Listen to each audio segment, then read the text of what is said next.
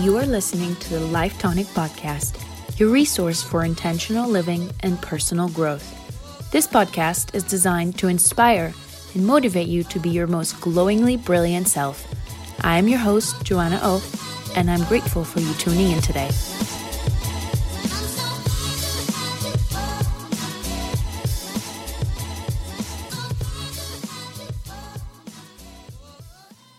Guess I'll start by introducing you. Thank you for coming on the Life Tonic podcast. You are a certified sex coach and the host, or are you still the host of Down for Whatever, your podcast? We just had our final season, or I should say, I just had my final season. well, it's we collective because you've interviewed so many amazing people. yes, that is true. so I guess the yeah, I did see that. So series five, well done. Thank you. And you've got a lot coming up. I was so interested to about what you wrote to me. You'll be teaching two classes for all bodies, and this was my first time discovering all bodies as well. Oh, they're great. Um, yeah, I want you to tell me more about that. So you'll be teaching an online course on vagina orgasms on March 24th, and then penis orgasms on when is that going to be? Oh, sorry, 24th, March 24th. March 24th. Um, yeah. Yeah. So um, these are online courses, which is great for everyone who's tuning in digitally and all over the world. Um, all Bodies is formally um, uh, Cycles and Sex. And I love how they came to be because they actually saw this need for a space for women to congregate and learn about their cycles and um, get tools and information about their sexual health. So they did a pop up event in New York, and it was like so successful, line out the door, and um, they decided to recreate that in LA. And then they were like, you know, we can really make this into uh, something that's, you know, even more expansive. So they have plans to bring their live events as all bodies all over the US at this point. I don't know if they're going internationally just yet. But they okay. do have this online forum. So um, for a while, I was contributing to their Instagram account, just answering questions that people wrote into them with. And um, they have a great aesthetic, so it's very playful and very engaging.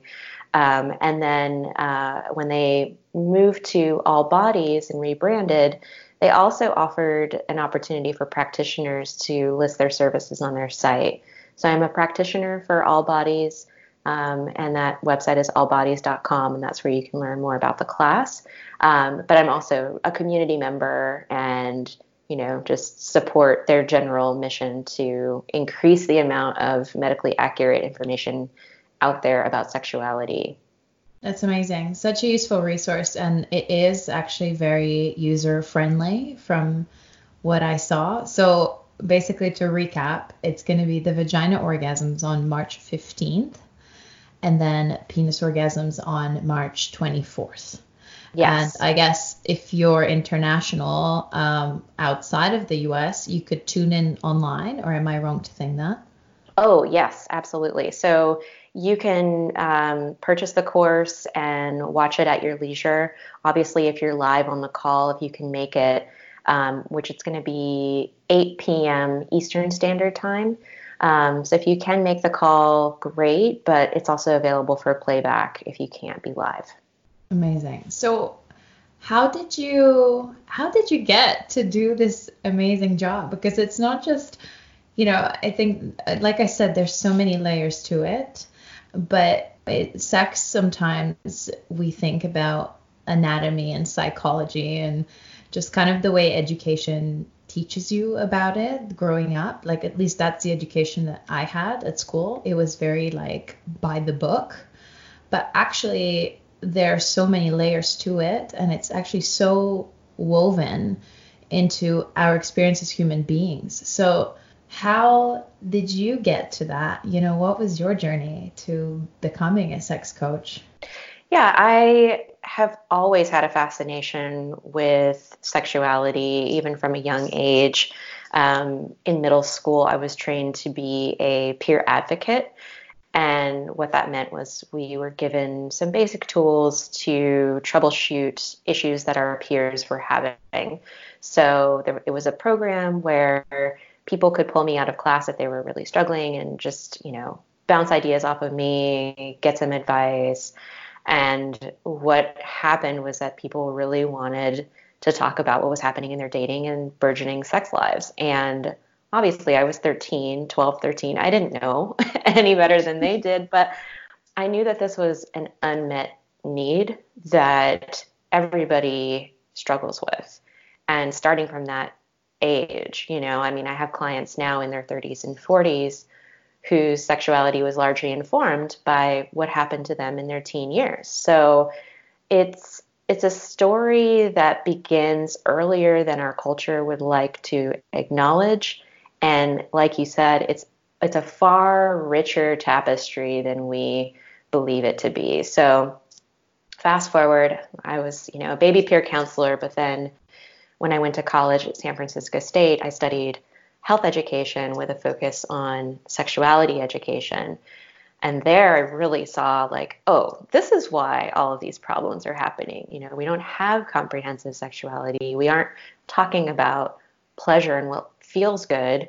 Um, there's an adage in the sex ed community that the message that we get as kids is dirty, uh, you know, sex is dirty and gross and you, you know, will go to hell if you have it please save it for someone you love.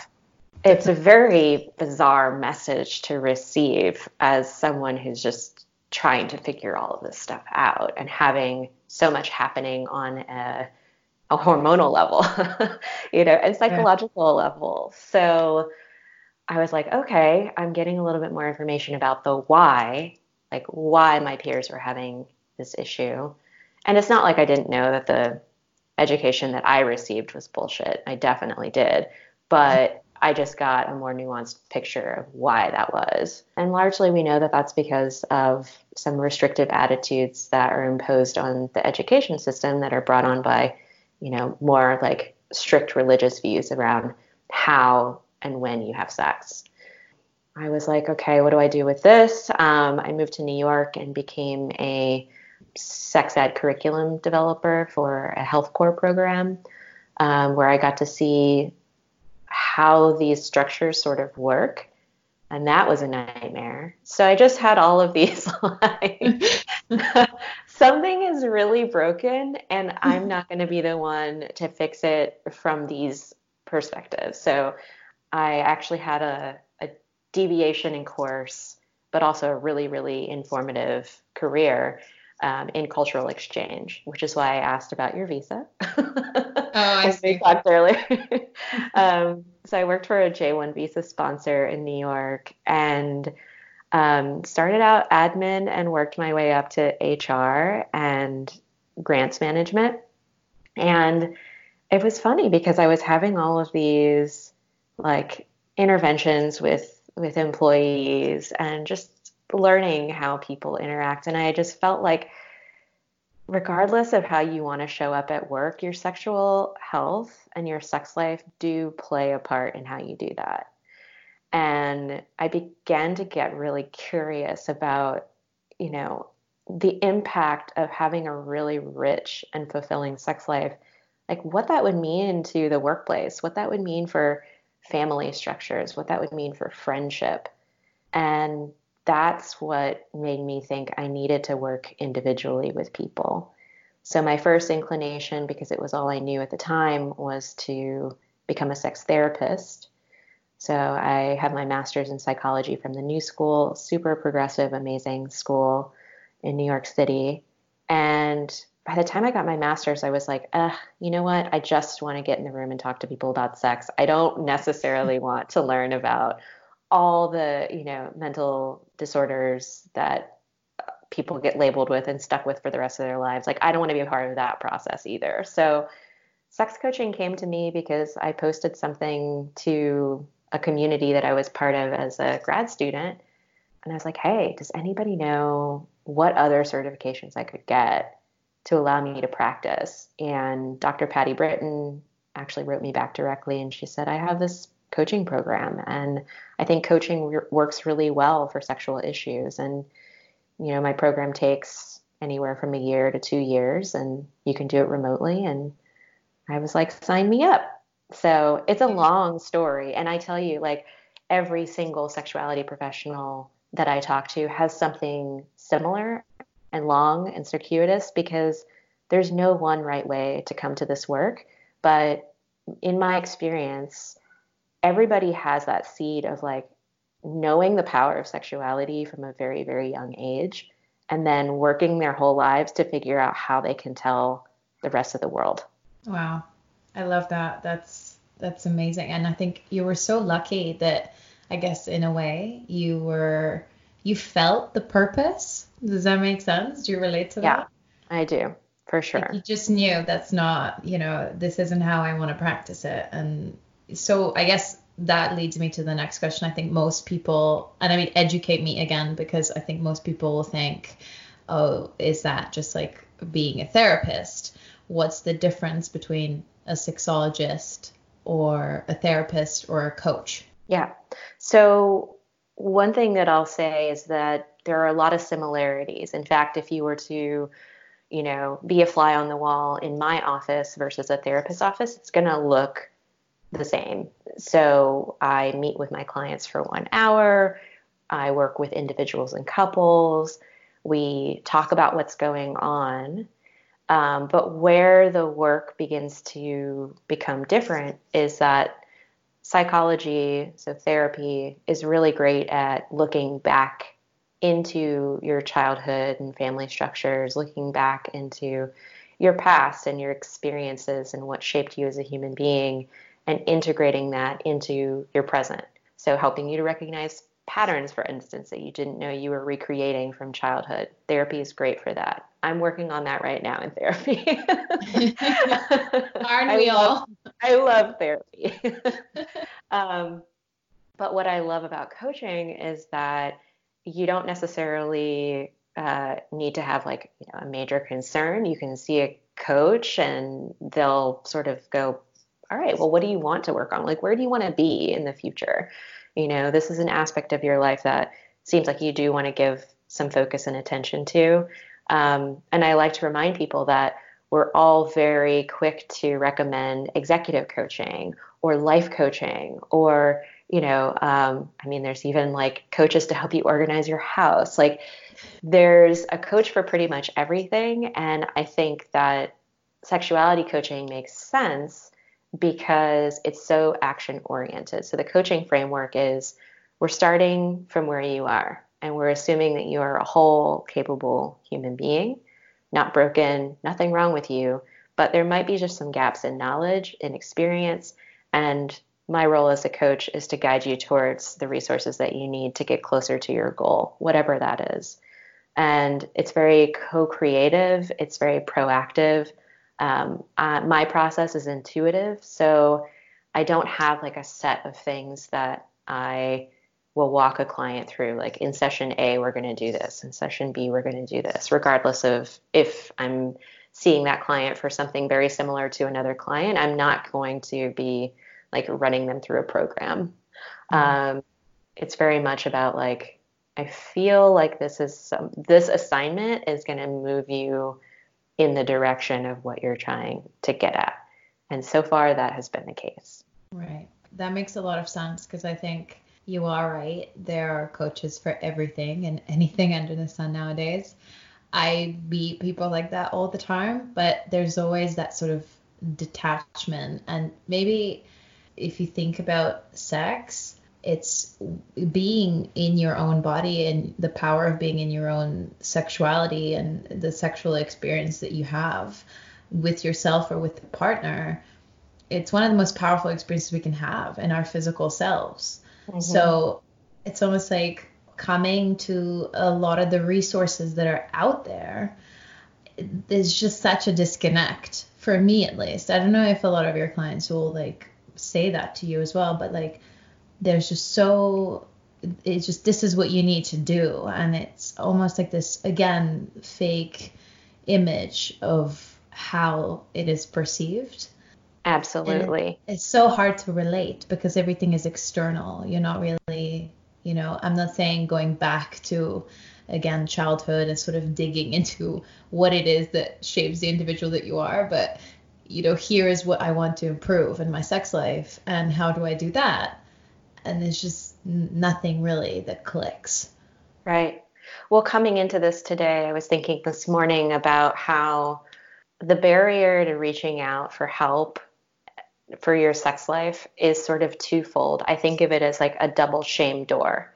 So, the first shame door that a lot of people kind of get slammed in their face is um, well, I I should know this you know, I'm a sexual being, and so I should know how to do this. I should really have the tools already learned at this point in my life.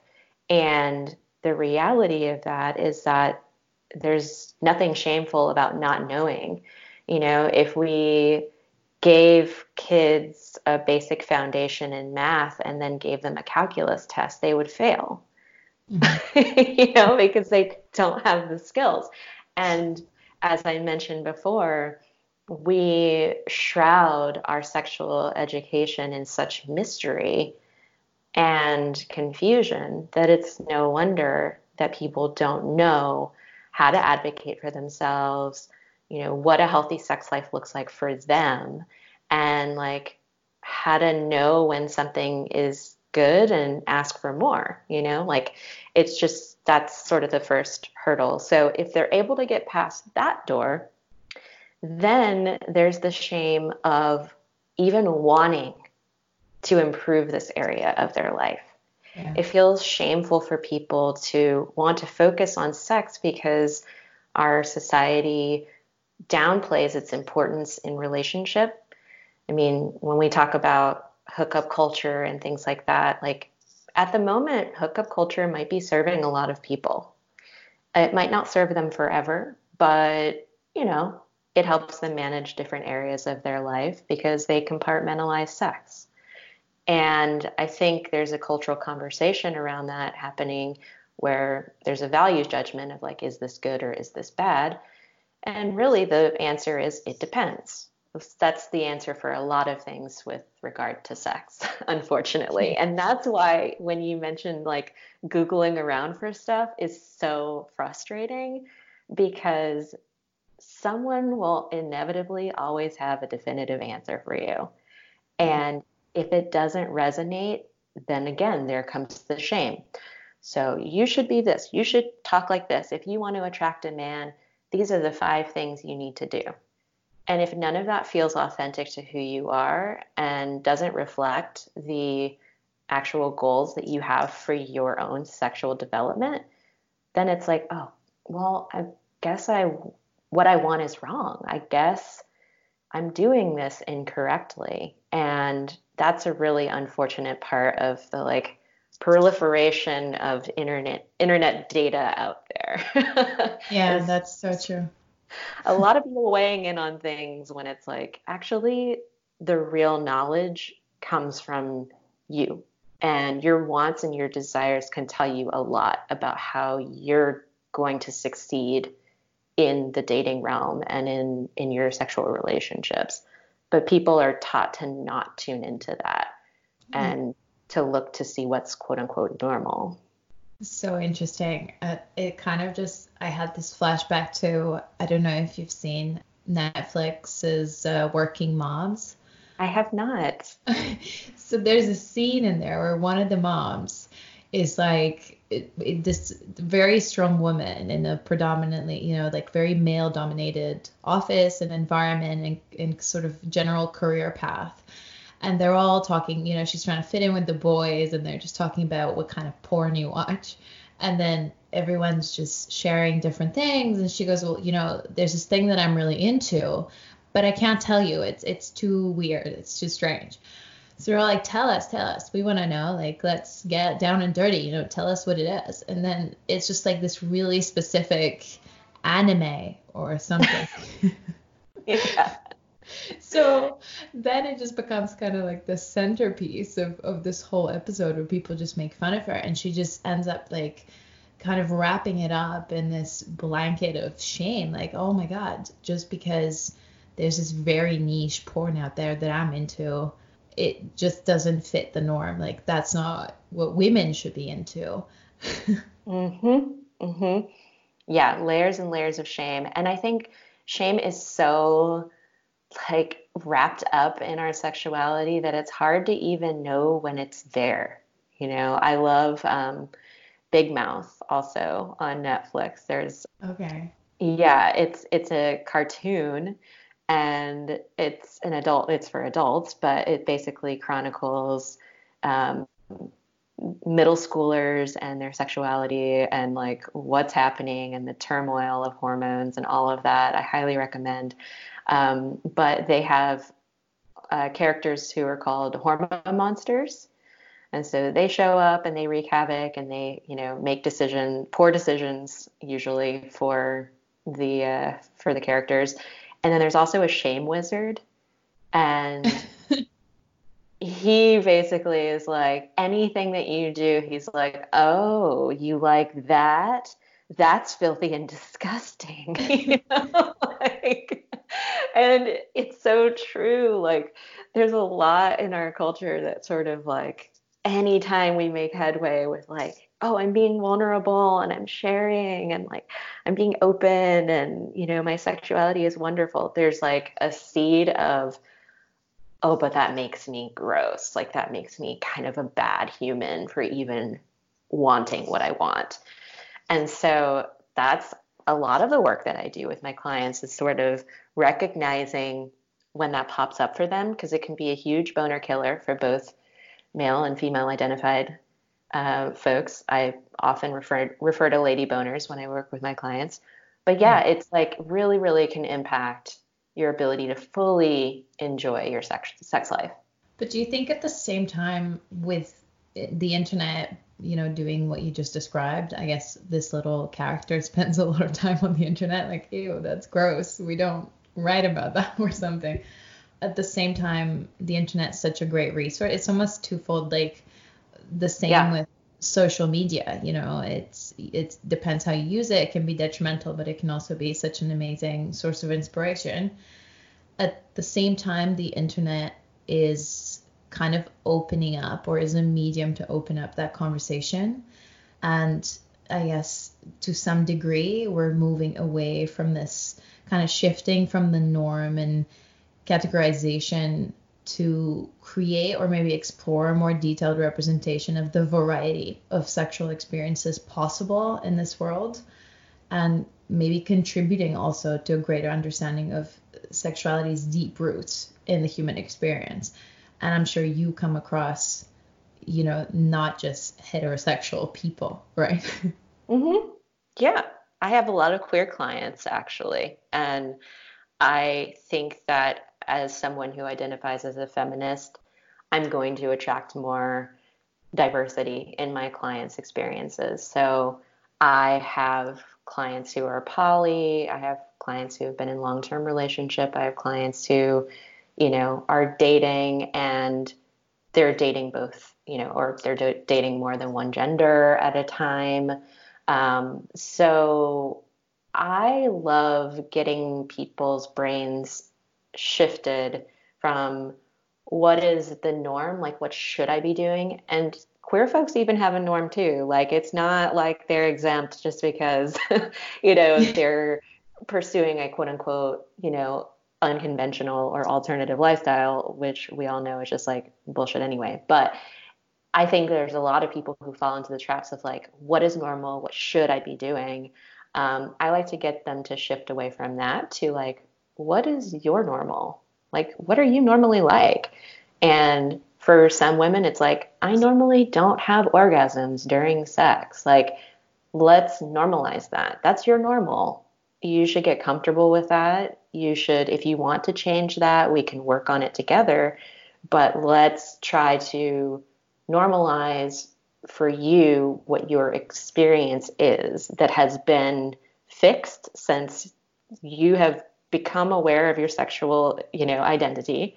Like let's work with that and take the take the shame away from you being you. Just you being you and having needs and thoughts and wants and desires and you having a unique body that functions in specific ways under different context. Let's make that the normal.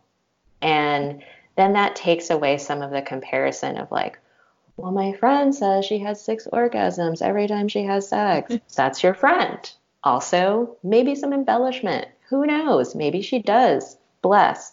But like, that's not you. So, you know, how can you still bring that sense of like, um, you had such a great experience that you want to brag about it, even though you didn't have an orgasm, you know? it could still be fun. Yeah, and there's there's so much out there, like so many, you know, kind of variations and and and uh, identities and things that people experiment with. I mean, hell, just in my friend circle, I've heard things that you know would never work for me, or at least mm-hmm. that I've tried and don't work for me. Yeah, so I was almost I was almost going to allude to I guess people come in to talk to you and it's I like to think of it as a clean slate like this is where I've arrived now. yes. I love that. Yes. And I think even with that it's it's interesting because um, people feel that from the work like they're like okay I came to you. I didn't know what this was all about. I had no idea what sex coaching was. I just knew I wanted something to change and I came with such like judgment and like doubt that anything actually would change for me. And I laid that all on the table. And you were just like, okay. That's, we can work with that. and yeah, I'm like, cool. All right. So what's next? You know? And I think that, you know, for most of us in our like young adult and adult lives, we have this impulse to like go to our friends and be like, hey, I had this experience and it made me feel like this, this, and this, and I don't know how to navigate it. And our peers become our these armchair therapists for our sexual relationships. And they're dealing with their own shit, you know, like they don't necessarily have the capacity to hold space for your exploration of these topics. And because there is so much human diversity, I like to say there are as many ways to have sex as there are human beings on the planet. Um, it's really hard to look at someone else's life and say, oh, you know, you should do it this way. Or, you know, if you just tweaked your dating profile in these certain ways, like this is what I do, and that that'll work. Um, I work with people all the time around, you know, how they're presenting themselves and most of the time, I'm coaching them to ask for more. And that's not something that culturally we actually say is okay for women in particular. Mm-hmm. So if you've got a friend who is also struggling in dating and you ask them for advice, they're not necessarily going to see that that's an opportunity for you to act to get what you want. Um, but a coach can, because a coach can look and say, this is all great. You're painting a really pretty picture of yourself and you're gorgeous in these photos. But like, what the hell do you want? I don't know. That's maybe why you're going on all these crappy dates because guys don't know what the hell you want. And it works for men too. I will say that. So, um, yeah, it's been it's been interesting to be that person, to be that sort of objective set of eyes and ears and to be able to hold space for people who just want a way to express themselves authentically and are totally afraid of doing that. So I know there's a, a, big vulnerability that comes with seeking out help for this this area of your life, but it's been so rewarding for me to be careful with that vulnerability and to see the person for who they are, to validate that their wants are okay, and to help them find partners who are going to also think that way. I think that's really crucial. That's so interesting. Yeah, I think it's it's amazing to imagine that. But we do that, don't we? Like how it's so hard to be not only in your power, it's so hard to ask for more. You're right, that is particularly something I relate to in my experience as a female.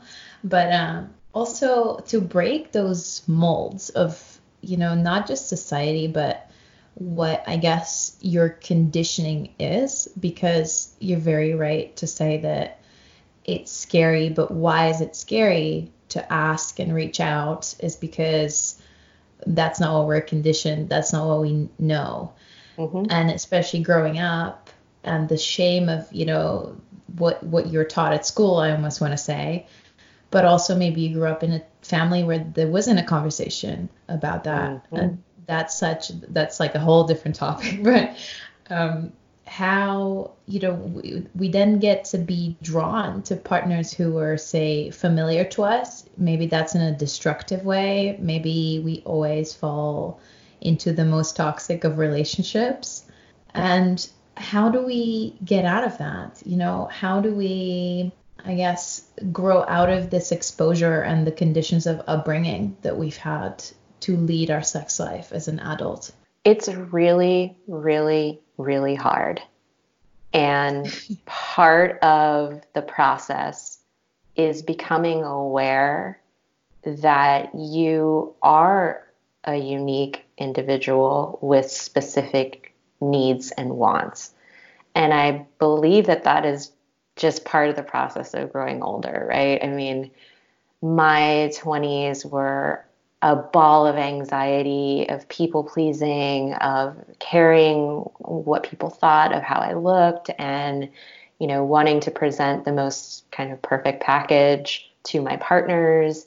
I even had like one person I was dating say like, "This doesn't feel authentic because we never fight," and I was like, "Well, I, you know, like we shouldn't have to fight, you know? And then looking back on it, I'm like, there was a lot of shit that I could have fought with that guy, you know? Um, but, you know, I was playing a part. And in my 30s, I think my perspective has shifted where, and I'm not the only one, I'm not, I'm not special in this regard. I think this is again, like from everything that I've heard, it only gets better in terms of understanding your individual worth asking for people to meet you at that worth and expecting them to respect that part of you and to give that in return. So that's part of our maturity arc.